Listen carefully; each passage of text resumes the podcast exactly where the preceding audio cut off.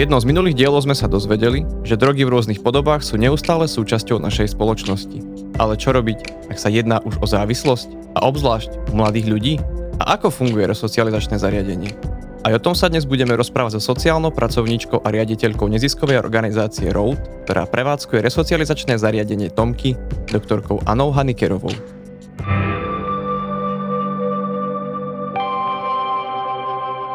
Počúvate podcast internetovej linky dôvery ipčko.sk. Moje meno je Rudo Sladkovský.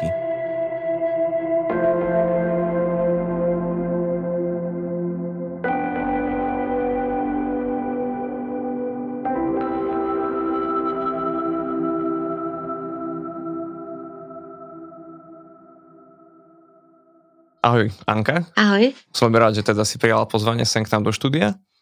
Už minulé sme sa bavili o drogách, dneska o tom budeme pokračovať. Ty si teda riaditeľkou resocializačného zariadenia. Čo vlastne to resocializačné zariadenie je? Tak resocializačné centrum je vlastne centrum pre deti a rodiny.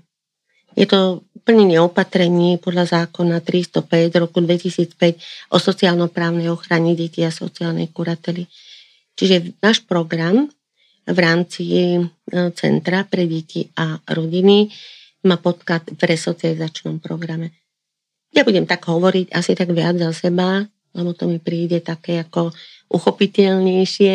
My sme resocializačné centrum, ktoré je akreditované. To znamená, že všetky naše postupy, metódy, všetko to, čo robíme, máme akreditované. To znamená, že Ministerstvo práce, sociálnych vecí a rodiny nám muselo, teda my sme predložili nejaký program, ktorý chceme realizovať. My tu máme nastavený ten program pre deti od 15 rokov a prešli sme akreditáciou, kde sme dostali súhlas, áno, toto sú metódy, ktoré môžete uplatňovať pri práci s deťmi. Čiže celý ten program je pod prísnym dohľadom a kontrolou Ministerstva práce. Pre koho je toto resocializačné centrum určené? Možno pre akú klientelu, pre aké deti, s akým problémom? Na Slovensku je 19, ale teda je dosť tých resocializačných centier tak, aby bola pokrytá potreba. Tie centra sú rozdelené. Sú centra, ktoré realizujú resocializačný program len pre dospelých, potom sú centra, ktoré majú kombinované aj deti, aj dospelí, samozrejme za veľmi prísnych podmienok, a potom sú centra, ktoré pracujú len s deťmi. Medzi takéto centrum patrí aj naše centrum. My prijímame do programu deti, ktoré majú viac ako 15 rokov a majú stanovenú diagnózu závislosť. Čiže pracujete len so závislými? Iba so závislými deťmi, áno. Aké typy závislosti možno sa u vás vyskytujú najčastejšie? Lebo v minulom podcaste sme sa teda bavili o tom, že droga číslo 1 je stále alkohol. Tak či sa teda to možno premieta štatisticky aj u vás, alebo je to nejak inak? No my v podstate ani sme nemali za celé to obdobie dieťa, ktoré by bolo závislé len od alkoholu. Spravidla ten alkohol, samozrejme, že tam figuruje niekde úplne na začiatku, ale sú tu deti, ktoré sú závislé od drog, od psychotropných látok. Čiže je to väčšinou nejaká kombinácia, hej, viacerých? Áno. Čo je takým možno spúšťačom? Alebo ktorá droga je tá prvá? No, asi zrejme ten alkohol. A po alkohole určite je to marihuana. Prečo je to možno tak, že začína sa to alkoholom? Alebo prečo je alkohol stále jednotkou? Podľa mňa je to veľmi ľahko dostupné a sú to také určité vzorce správania z domu u tých detí. Čiže akoby problémy, alebo ktoré spúšťajú možno tú samotnú závislosť alebo diagnózu tej závislosti, vychádzajú z rodiny? No nám rodičom sa to ťažko počúva, ale áno. Ja by som sa ešte vrátil na chvíľku na začiatok, a keď sme sa bavili, že vlastne čo je to samotné resocializačné centrum. Je nejaký rozdiel medzi resocializačným centrom a nápravno-výchovným centrom? Lebo možno niektorí ľudia si to nejakým spôsobom môžu míliť alebo dávať do rovnice, že je to teda to isté. Áno, obrovský rozdiel. V čom?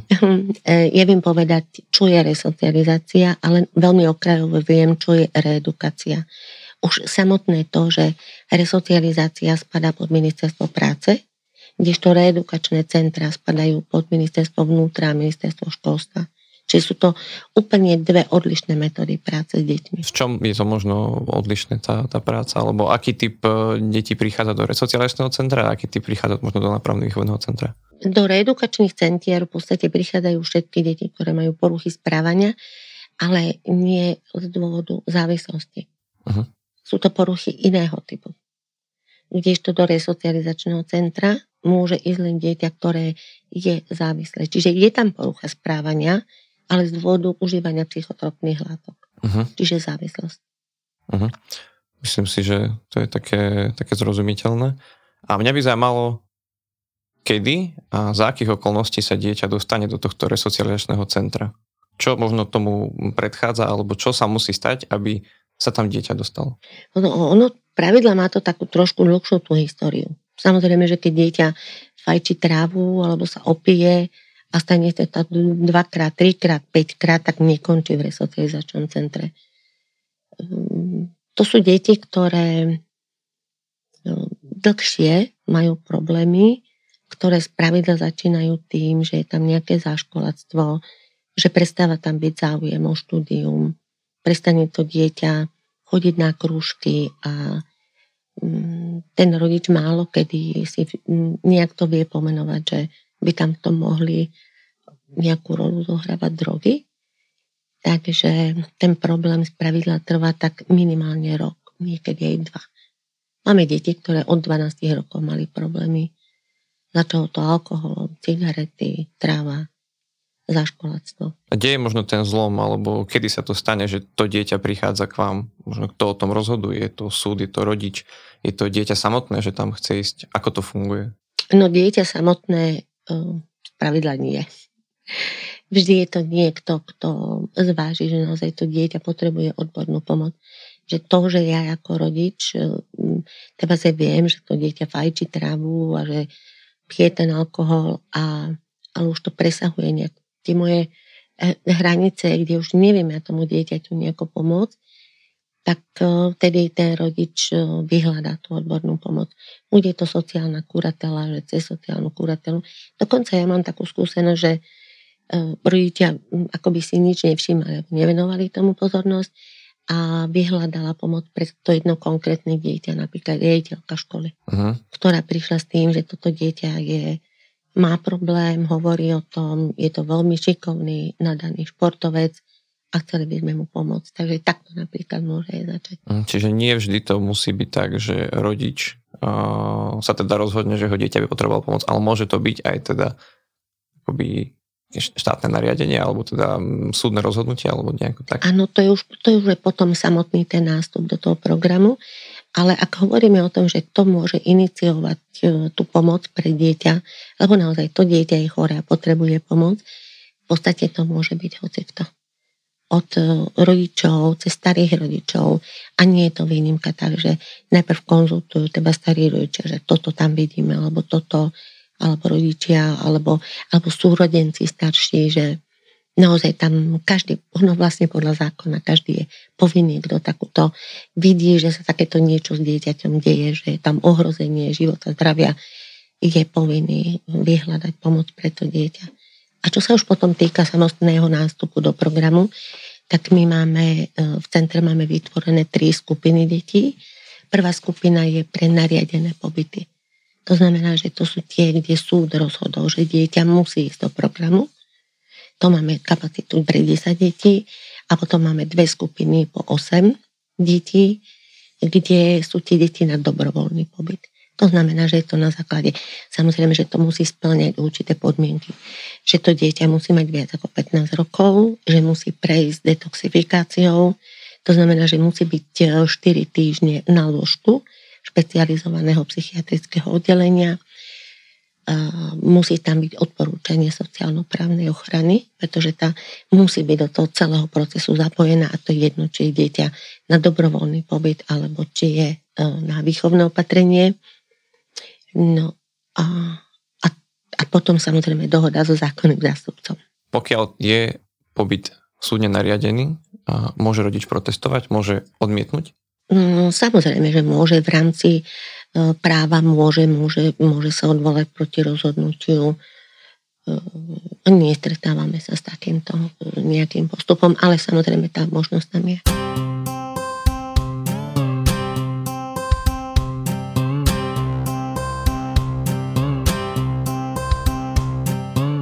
Teraz už sme možno v tom resocializačnom centre, už sme sa teda dostali buď teda dobrovoľne, alebo nejakým súdnym nariadením. Čo sa deje teraz? Ako to možno prebieha? Hej, my sme si čítali ten váš program, ktorý máte vlastne na webe. Je to skoro 40 strán, takže je to dosť podrobne popísané. A asi nie možno každý poslucháč, čo sa to chce čítať.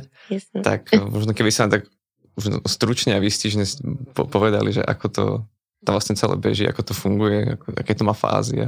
Jasné. Ja by som sa možno vrátila k tomu programu, že prečo má 40 strán. S ohľadom na to, že rozhodnutie rodiča, že dám dieťa niekde do nejakej inštitúcie, je veľmi ťažký proces. A preto my to tam máme naozaj veľmi podrobne. Dá sa povedať, že každý krok, ktorý robíme, aby ten rodič videl, že to, čo bude následovať pre jeho dieťa, nie je nič, čo by ho nejakým spôsobom malo ohroziť alebo nejak ponížiť alebo nejak mu popierať jeho detské práva, to vôbec nie. A je to dobre, keď ten rodič má možnosť si to prečítať. Ja si myslím, že keď to má tých 40 strán pre rodiča, ktorý sa rozhoduje, že je potrebné nejak sa posunúť v riešení toho problému, sú to veci, ktoré sú pre ňoho dôležité, aby ich vedel. Lebo nie je to jednoduché rozhodnutie. To určite nie je skutočne ťažké pre toho rodiča. Veľmi. Dobre, takže príde nám dieťa. My máme aj chlapcov, aj dievčatá. Keď nastúpi dieťa do programu, musí mať tieto všetky veci, o ktorých sme hovorili, samozrejme zvládnuté, že tam musí byť to odporúčanie od pedopsychiatra, musí tam byť tá štvortýždňová detoxifikácia, musí tam byť odporúčanie z kurately, čiže ten proces predtým je dosť náročný, ale nie je nezvládnutelný, takže posunieme sa, príde dieťa s tým, že vlastne my fungujeme na princípe akoby terapeutickej komunity, a aby si to vedel každý nejako predstaviť. Sú tam deti s absolútne rovnakou diagnózou, s rovnakým problémom, personálne je to tam obsadené, máme psychológov, sociálnych pracovníkov, pedagóga, iných odborných zamestnancov, ktorých sa deťom venujú. Dieťa prichádza s tým, že samozrejme predstavené komunite dostane staršieho súrodenca, ktorý sa o ňo stará a uvádza ho do celého toho programu. Dieťa prvý mesiac, alebo pravidla je to jeden mesiac, ale vždycky samozrejme pristupujeme k tomu individuálne. Dostáva sa do tzv. Nultej fázy.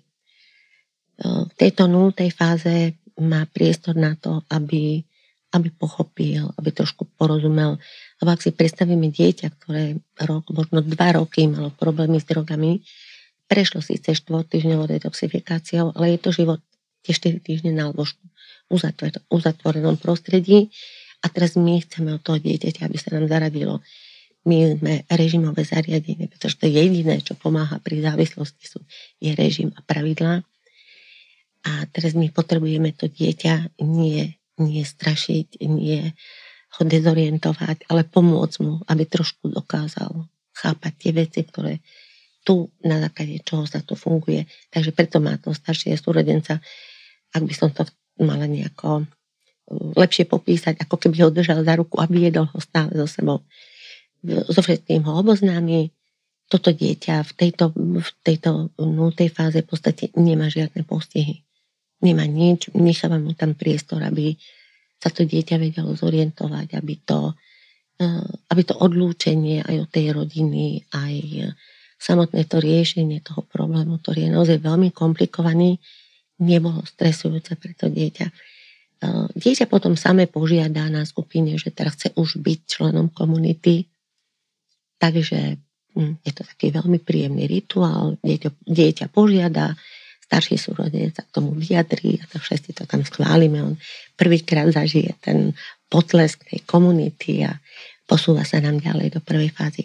Tá prvá fáza je, v podstate máme presne vypracované ciele, čo očakávame v tej prvej fáze. Sú to ciele, ktoré sú na jednej strane akože veľmi jednoduché, ale niekedy pre tie deti aj veľmi náročné ich splniť. Napríklad to, že nenadávam, nevyjadrujem sa vulgárne, nie som agresívny, neutekám, zapájam sa do režimu. Na jednej strane sa to stá jednoduché, ale naozaj niekedy to robí tým deťom problém. Tá prvá fáza je v podstate taká, že dieťa nechodí ešte na vychádzky domov, trvá to minimálne 3 mesiace, ale sú tam dva kontakty s rodinou. Prvý je ten, že rodič raz do mesiaca má návštevu, príde za dieťaťom, tá návšteva je v prítomnosti psychologa, rodič si pozrie centrum, aby mu to dieťa už ukázalo, kde žije, ako žije, čo robí, čo by mal robiť a čo nerobí. Takže oboznámi ho s tým celým programom, ktorý tam je. Dieťa každý týždeň píše rodičový list, je to tzv. Technický list, kde ho oboznámuje s tým, ako sa mu darí v škole, pretože my v centre máme aj program vzdelávania. Čiže dieťa, keď príde do programu, tak je zaradené, sú tam dve možnosti, ale tá prvá fáza je vždycky taký ten udržiavací program, lebo ten pedagóg musí zistiť, aké to dieťa má vedomosti, musí zistiť, ku akému poškodeniu tam došlo v tom období užívania drog a v akom stave je pozornosť, sústredenie. A spravidla nie je výnimka, že tie deti majú ADHD a rôzne poruchy učenia, čiže potrebujeme minimálne tie 3 mesiace na to, aby ten pedagóg vedel trošku zmapovať to dieťa a v akom stave sa nachádza a kam sa potrebujeme posunúť. Pretože každé dieťa má vypracovaný individuálny resocializačný plán, ktorého súčasťou je aj vzdelávanie. Mňa zaujalo to takéto, možno v tých prvých 4 mesiacoch také výraznejšie obmedzenie toho kontaktu s rodinou. Prečo je to možno tak prísne nastavené? Dieťa potrebuje čas a potrebuje jej rodina čas. Lebo to obdobie, ktoré predchádzalo tomu, než to dieťa sa dostalo do programu, bolo aj pre jednu stranu, aj pre druhú stranu veľmi ťažké. A potrebujeme trošku, aby tie emócie sa ukludnili, aby tá rodina pochopila, že ich dieťa nie je zlé dieťa, je to len choré dieťa. A tá choroba je vážna, je to choroba, ktorá naozaj, ak sa nebude jej venovať pozornosť, môže končiť veľmi zle. A je to pre tú rodinu, aj pre tú rodinu je to potrebné, aby sa trošku tak nadýchla do všetkých tých problémov. Keď si predstavíte, že ste rodič, to máte 3 deti a máte jedno dieťa, ktoré užíva drogy. Čiže čo sa v tej rodine deje? Tá rodina sa snaží to jedno dieťa nejako ošetrovať, venovať sa mu. Ja neviem, tuto ho chytil revizor, tuto vás volajú do školy, tuto niečo ukradol, tu idete na políciu. Čiže čo sa deje? Tie ostatné deti akoby ste odsúvali na bok. Mm. A preto sú tie 3 mesiace, že to dieťa, ktoré je v centre, to má 24-hodinovú starostlivosť. A tá rodina takisto potrebuje starostlivosť. Čiže preto my veľmi intenzívne s rodinou pracujeme individuálne, skupinovo a s celou rodinou. Lebo ten dopad, ak je v rodine jeden člen závislý, existuje tam sociálna diagnóza, je to spoluzávislosť. Spravidla tí rodičia ju majú takmer vždy. Čiže ten odstup vlastne len je to taký nejaký priestor na nadýchnutie sa, pochopenie a ideme. A ideme, to znamená, dieťa prestúpi do druhej fázy a ide na vychádzku. Ide na vychádzku domov, rodič si pre ňo príde, dieťa odchádza na vychádzku s programom. Pretože tá vychádzka je súčasť toho resocializačného programu, čiže takisto aj doma má nastavený program. Ten prvýkrát je to taký, by som povedal, že štandardný program a potom už tie ďalšie programy, lebo každé 2 týždne chodí na vychádzku, si vypracováva spolu s rodinou. Lebo my potrebujeme veľmi, veľmi začať obnovovať tie vzťahy, to fungovanie v tej rodine. Častokrát sa nám stane, že to dieťa nevie si napísať niečo do programu, čo by robili ako rodina. Či by išli niekam, ja neviem, do zoologickej, alebo na prechádzku, alebo niekam. Neboli takéto aktivity v rodine. I aj na to potrebuje tá rodina čas a potrebuje sa trošičku, aby som povedala, tá rodina posunúť. Stáva sa napríklad niečo také, že ide dieťa možno prvýkrát na vychádzku a práve ten ďalší možno kontakt s drogou práve z rodiny prichádza, vychádza. Alebo sa vám možno to nestáva, že možno po tých 4 mesiacoch už tá rodina je možno niekde inde a na to dieťa dohliadne? No, ja tu teda nechcem prekričať, ale nám sa nikdy nevrátilo dieťa, že by bolo pozitívne na hociakú psychotropnú látku. Tak to je super. Nikdy super. Zatiaľ. A teraz si zaklopem na toto, na hlavu, aby sa nám to ani nestalo, lebo samozrejme, že my robíme toxikologické také ako screeningy na drogy. Pri každom opustení, ak dieťa opustí centrum a tu už jedno, či si vidíme lekárov, alebo si ho rodiče berú na vychádzku, keď sa vráti, tak vždy sa robí screening moču. Uh-huh. Lebo aj ste hovorili vlastne tu o nejakej spoluzávislosti, alebo ešte teda pred samotným podcastom sme sa bavili o tom, že často deti prichádzajú aj z rodín, kde teda sú rodičia možno narkomani alebo alkoholici, alebo nejakým takým spôsobom. Tak či možno to rodinné prostredie neškodí? No, a to je tiež ten priestor, tie 3 mesiace, ktoré potrebujeme pre to dieťa, aj pre tú rodinu, že teda v tej rodine, áno, môže tam byť problém, že jeden z rodičov je alkoholik. Čiže my to potrebujeme nejako uchopiť. Potrebujeme tú rodinu, samozrejme, že nie každý je, a aj ten, ktorý je, tak nie je to také, ako že nemáme nejaké také rúžové okuliare, že teraz aj toho otca dostaneme na liečenie, tak a tak. To nie, ale vyhodnotíme tú rodinu ako rizikovú, čiže urobíme tam na tie vychádzky určité opatrenia. Uh-huh. A potom do budúcna, ak sa nám ten posun tej rodine nejako neustáli, čo sa týka užívania toho alkoholu niektorých z rodičov, tak potom sa snažíme to dieťa akoby smerovať iným smerom, nie návratom do rodiny. Uh-huh. Je to možno taký štandard, že všetky slovenské centrá resocializačné pracujú takto intenzívne aj s rodinou celou? Alebo skôr ste možno taký výnimočný v tomto? No my sme veľmi dávno, my totiž sme na trhu už 23 rokov a možno tak pred 15 rokmi, možno aj 20 sme zistili, že a tedy sme mali len dospelých klientov, že pokiaľ chceme dosiahnuť nejaký proces stabilnejší, ktorý sa nám nejak ukotví, že potrebujeme tú rodinu do toho vtiahnuť, aj keď to boli dospelí ľudia, s ktorými my sme pracovali. A potvrdilo sa nám to niekedy v 2008, sme tu mali taký twinningový projekt, my sme tam takisto boli účastní a boli tam Francúzi, ktorí veľmi obdivovali našu prácu s rodinou, práve preto, že im sa to vôbec nedali. Ako zapojiť rodinu pri dospelom klientovi bolo niečo pre niečo prvýkrát v živote videli. Uh-huh. A aj tam sme sa tak trošku utvrdili, že asi je to tá správna cesta. A je to aj tá výhoda slovenského národa, že stále ešte tá rodina drží pokope a má záujem o toho svojho člena. A bolo by veľmi, veľmi na škodu to nevyužiť.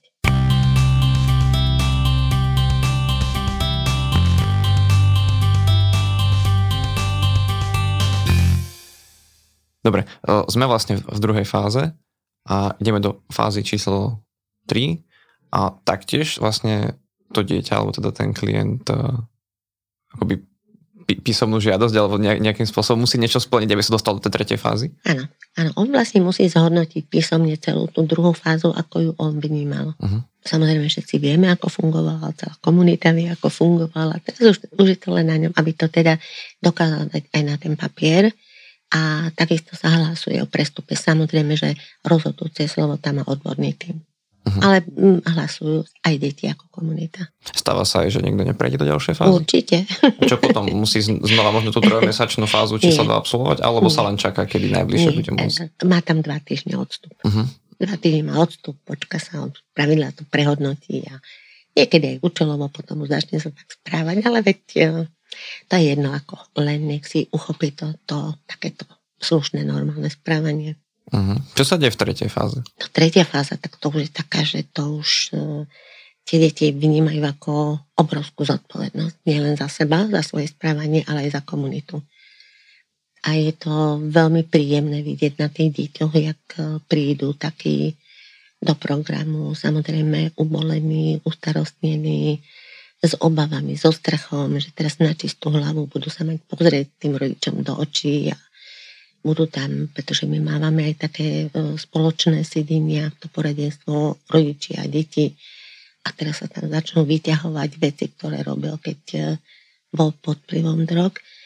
Čiže toto dieťa, keď sa nám presunie do tej tretej fázy a všetko sa tam tak plynulo nejako v tom procese vyvíja, tak v podstate už to je úplne akoby iný mladý človek, zodpovedný. Oni vôbec celkovo ako tá zodpovednosť napriek tomu, že je tam to vážne psychiatrické ochorenie, tak im robí veľmi dobre. Preto naše deti si aj sami nakupujú, sami si varia, upratujú, perú, žehlia. Sú úplne samostatné jednotky. Samozrejme pod dohľadom odborného tímu.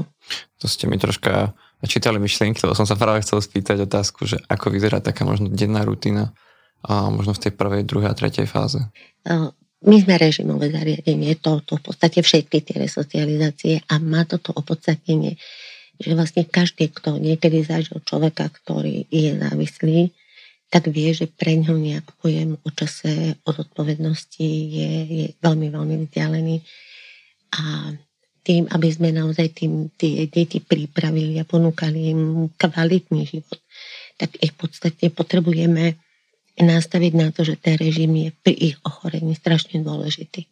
Že aby presne vedeli, mali stanovené, čo, kedy, jak sa robí, ale to aj keď odídu z toho centra je pre nich veľmi dôležité, aby mali ten čas presne naprogramovaný. Samozrejme, že aj s tým, že mám tam čas pre seba, mám tam čas pre športové aktivity, takisto ako u nás to je, ale musí byť naprogramovaný.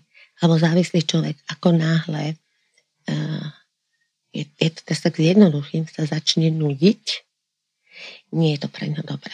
Čiže tam akoby vzniká to riziko toho, že je do nejaké recidívy. Myšlienky, áno. Uh-huh. Myšlienky a tá myšlienka, tá je vlastne taký ten spúšťač tých následovných problémov, či relapsu alebo recidívy. Vlastne, keď si rozkliknú poslucháči váš program, tak od 6:30 do 23:00 je to tam presne na 15-minútové bloky všetko nasekané. Čiže je to akože extrémne dôležité, aby mali tento program. Áno. Áno, na to, aby tam bol zachovaný systém, poriadok. Lebo viete, ono v podstate tie deti sú tie 24 hodín akoby v tom centre. Čiže oni presne musia vedieť, čo majú robiť. Kedy majú sedieť na vyučovaní, kedy majú desiatovať, kedy majú obedovať, oluvrantovať večera, druhá večera, že musia byť nastavení na to, aby si osvojili to, že v každom čase, aj v tom mojom živote v otvorenom prostredí, budem ja niečo robiť. Ako sa vám darí možno dosiahnuť to, aby sa tie decká tam nenudili, lebo predsa len keď niekto je možno zavretý už pol roka na nejakom jednom mieste a ten možno ten harmonogram denný je podobný deň od dňa. Ako sa vám darí možno rozbiť taký ten stereotyp, alebo to, aby sa tie decká nenudili naozaj? My sa snažíme veľmi robiť veľa aktivít s deťmi. A je to veľmi dôležité, pretože oni majú za sebou veľa zážitkov takých, ktoré bohužiaľ boli spojené s drogami, ktoré v nich vyvolávali veľmi, veľmi dobré a pozitívne pocity. Čiže my potrebujeme tie pozitívne pocity v nich vyvolať a aby ste ich prežili bez tej drogy. Takže toto je ten náročný program, aby sme vlastne ten cieľ, aby tá abstinencia bola prejavom šťastia, uchopenia toho života takého fajn. A čiže my výlety. My máme napríklad, na dvore máme 3 také ako možné športové aktivity. Máme tam také tie vonkajšie hrázdy. Chlapci to veľmi chceli, aj dievčatá, tak nám to Slovenská televízia tak trošku zasponzorovala. Takže toto máme tam volejbalové ihrisko, basketbalový koš. Teraz k Vianociam písali Ježiškovi, včera sme sa dohodovali na tom, že by chceli novú lavicu na cvičenie. To sú také veci, ktoré teda môžu robiť v rámci centra. Potom spravidla každý mesiac máme nejakú aktivitu, takú ako väčšiu. To znamená, že ideme buď do Bratislavy, boli sme pozerať, ja neviem, v Gabčíkove, tie palubné komory, v Danubiane sme boli, na Hrade, v Zoologickej. Aha. Čiže ponúkame my tým deťom taký ten pozitívny zážitok na čistú hlavu, jak sa hovorí. Aha. V lete, bicykle, kúpalisko. Máme tam také jazero, chodíme sa tam pravidelne kúpať, opekačky. Napríklad naše centrum organizuje športové hry, čo je teda ako veľmi, veľmi veľká akcia, zhruba 200-250 ľudí. A prichádzajú tam ľudia z Francúzska, z Čiech, a Slovenska. Všetko sú to ľudia závislí. No, sme v kempe, sme tam 3 dní a tento rok vlastne tým, že od januára máme len deti, tak celý ten projekt realizovali naše deti. Úžasné boli. My sme sa toho obávali, len tým, že to už bol 17. ročník. Nechceli sme sa toho projektu vzdať, tak sme si povedali, tak vyskúšame to aj s deťmi a boli úplne perfektní. Oni to zvládli, tak jak tí dospeláci pred tými rokmi, takže toto je tiež jedna ich aktivita.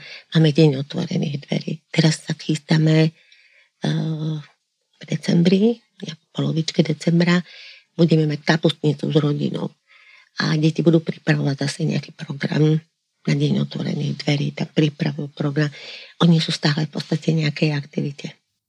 To znie úplne super, ako tá komunita dokáže možno efektívne suplovať tú rodinu, že naozaj tá atmosféra tam taká existuje. Ja som si čítal aj občasníky, ktoré vaši klienti teda akože napísali, vydali a boli tam teda rôzne príbehy, rôzne svedectvá práve o tom jazere. A som si tak spomenul, jak tam dávali, že musia 38 km na bicykli, že je to hrozné, ale tá fekačka je super. A nehrozí možno v takýchto uzavretejších možno komunitách, alebo predsa je to uzavretý systém a nehrozí tam nejaké rizika, alebo nejaké konflikty, alebo proste niečo také? Lebo tak si akože spomeniem z rôznych teda medializovaných informácií z iných zariadení, že tam teda dochádzalo možno k nejakým takým akoby javom agresívnym alebo k šikane a podobne. Viete, ja mám na to takú nejakú svoju teóriu, že deti netreba vychovávať, že stačí sa slušne správať a deti sa pridajú. A ja mám tento pocit, že toto je aj u nás v centre. Samozrejme, že deti prichádzajú častokrát s takým uličným správaním, že každý si povie, že áno, že toto tam určite je. Ja úplne zodpovedne môžem povedať, že nie je. Pretože tá komunita nejako funguje a funguje tak, ako fungujeme my, odborný tím. Čiže slušne, bez akýchkoľvek náznakov zvyšovania hlasu alebo ja neviem čo, negatívnych emócií, to nie. A teraz a je nás tam, dajme tomu, 20 a príde do toho nový jeden člen.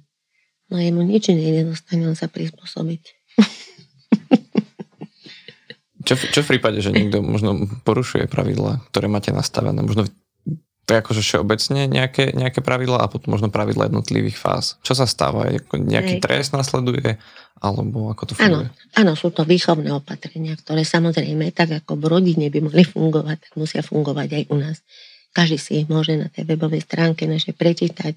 Je to náš disciplinárny poriadok, ktorý je rozdelený do troch takých oblastí. Máme kardinálne pravidlá v centre.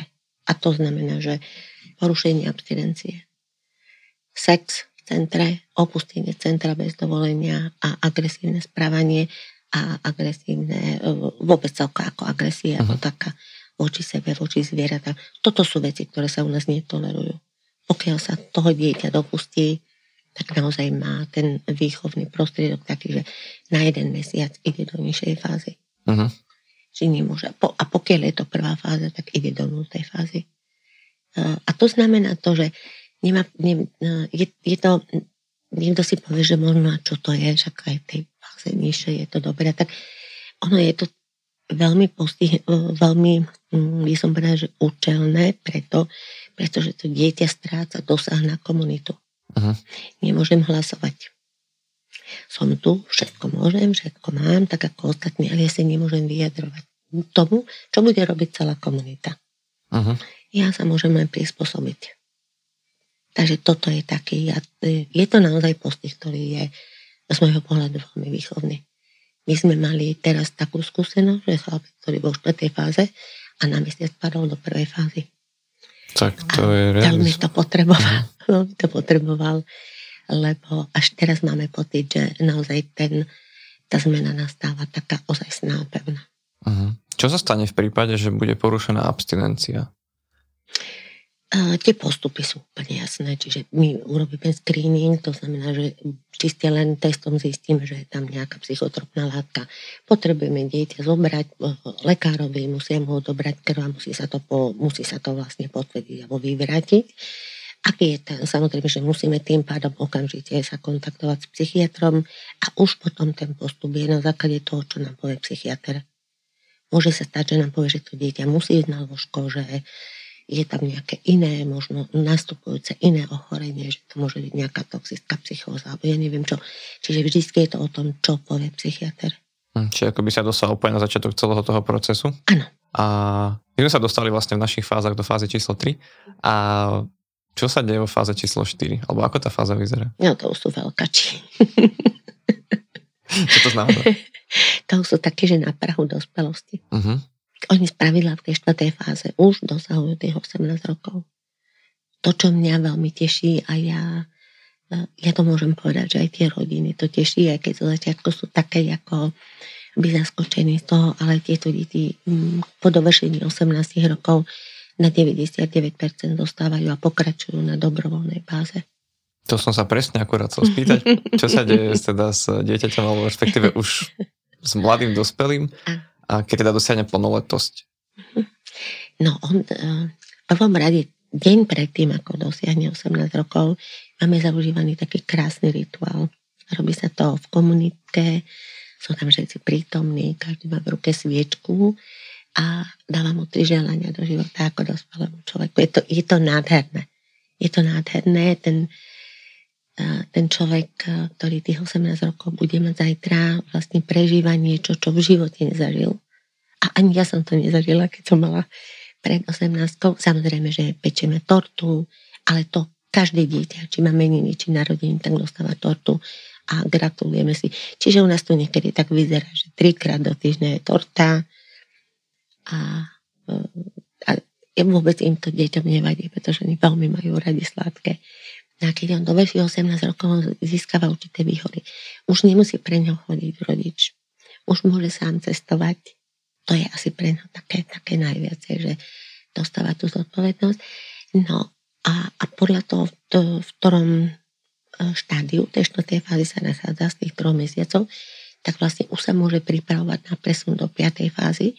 Lebo tá 4. fáza, ona je v podstate už príprava na ten život v otvorenom prostredí. Ešte 5. fáza už je život v otvorenom prostredí. Do 5. fázy ide každý, alebo len ten, kto chce? Samozrejme ten, kto chce. Uh-huh. A musí splňať zase určité podmienky. Musí riadne ukončiť 1. až 4. fázu na Tomkoch. Najprv chodí do 5. fázy len na víkendy.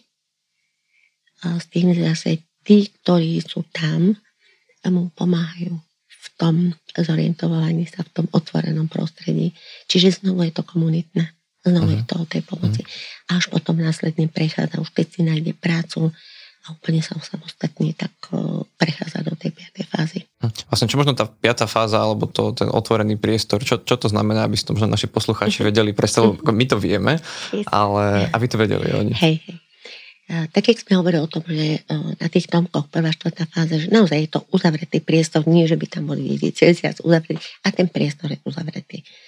Kdežto 5. fáza, to je, samotný ten program prebieha v jednom 4-izbovom byte, kde tieto už mladí dospelí, už ani nehovoríme, že sú deti, chodia do práce.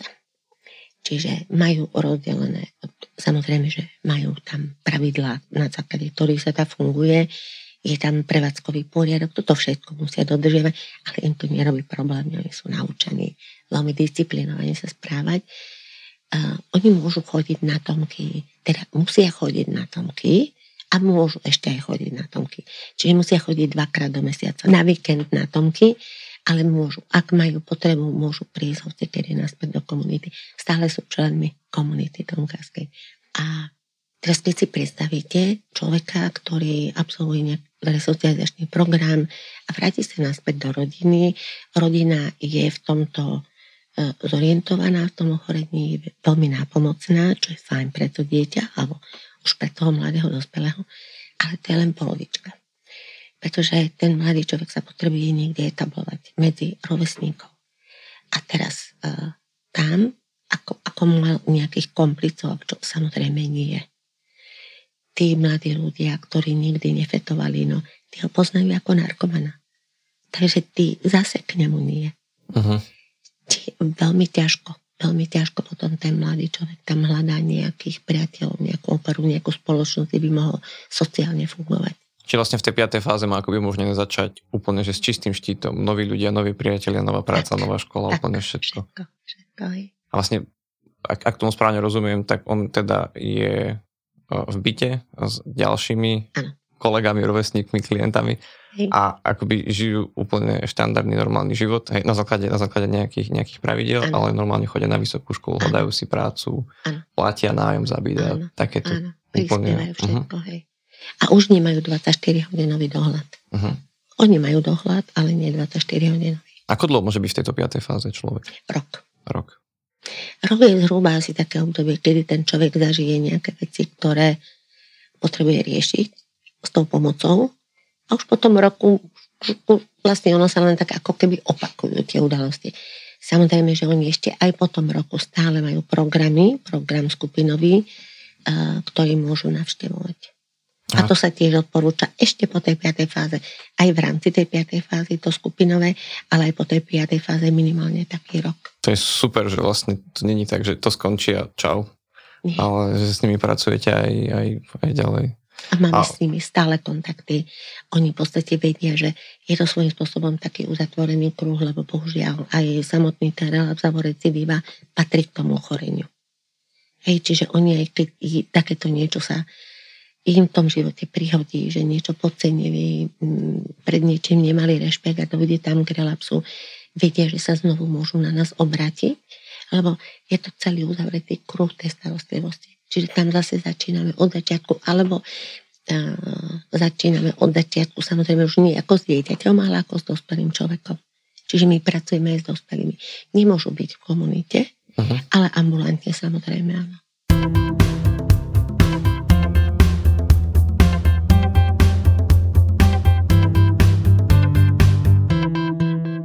V tejto 5. fáze možno už keď ten mladý dospelý má naozaj takú akože slobodu, možnosti, nové prostredie a nestáva sa, že by išiel do nejakej recidívy. Predsa len možno už ten harmonogram, tá štruktúra toho času možno nie je taká ako v tej komunite. No v tejto 5. fáze určite nie.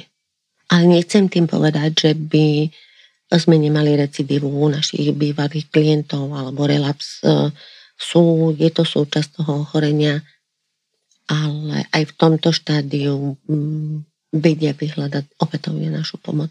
Je to založené na dôvere. A mňa by ešte zaujímalo možno taká veľmi praktická informácia pre rodičov.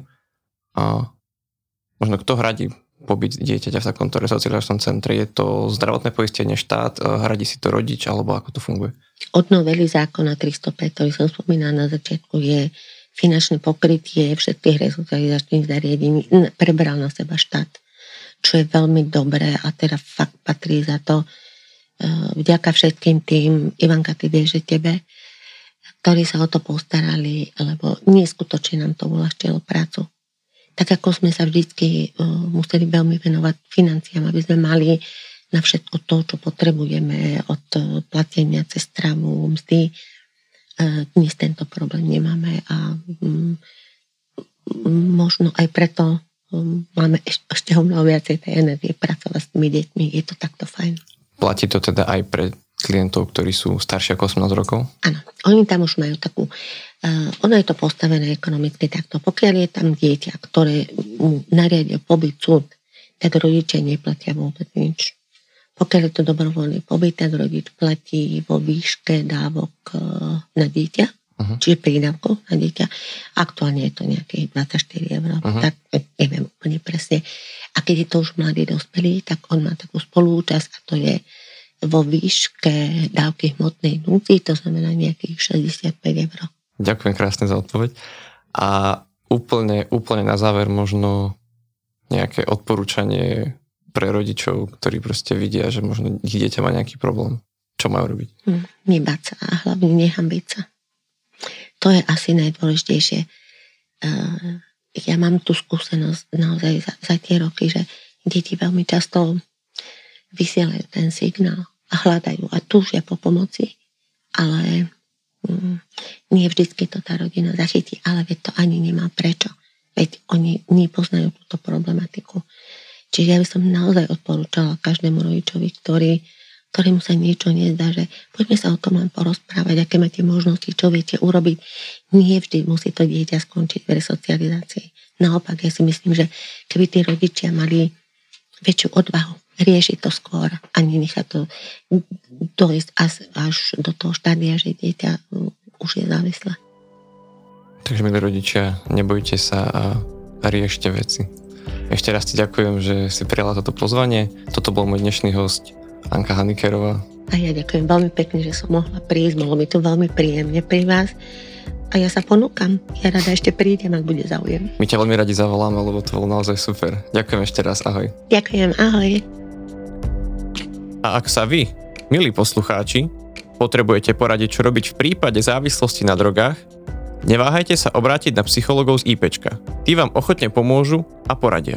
Podcast vzniká v nahrávacom štúdiu Štúdíko v Bratislave a podieľujú sa na ňom aj Marek Franko, Lenka Nemcová a Marek Madro. Nájsť ho môžete vo vašej obľúbenej podcastovej aplikácii či na webe IPčka. Tento diel vznikol vďaka projektu podporeného z prostriedkov Bratislava, hlavné mesto Slovenskej republiky, a ak chcete podporiť aj vy vznik ďalších dielov, urobiť tak môžete pomocou programu Patreon, kde na vás čakajú aj zaujímavé odmeny.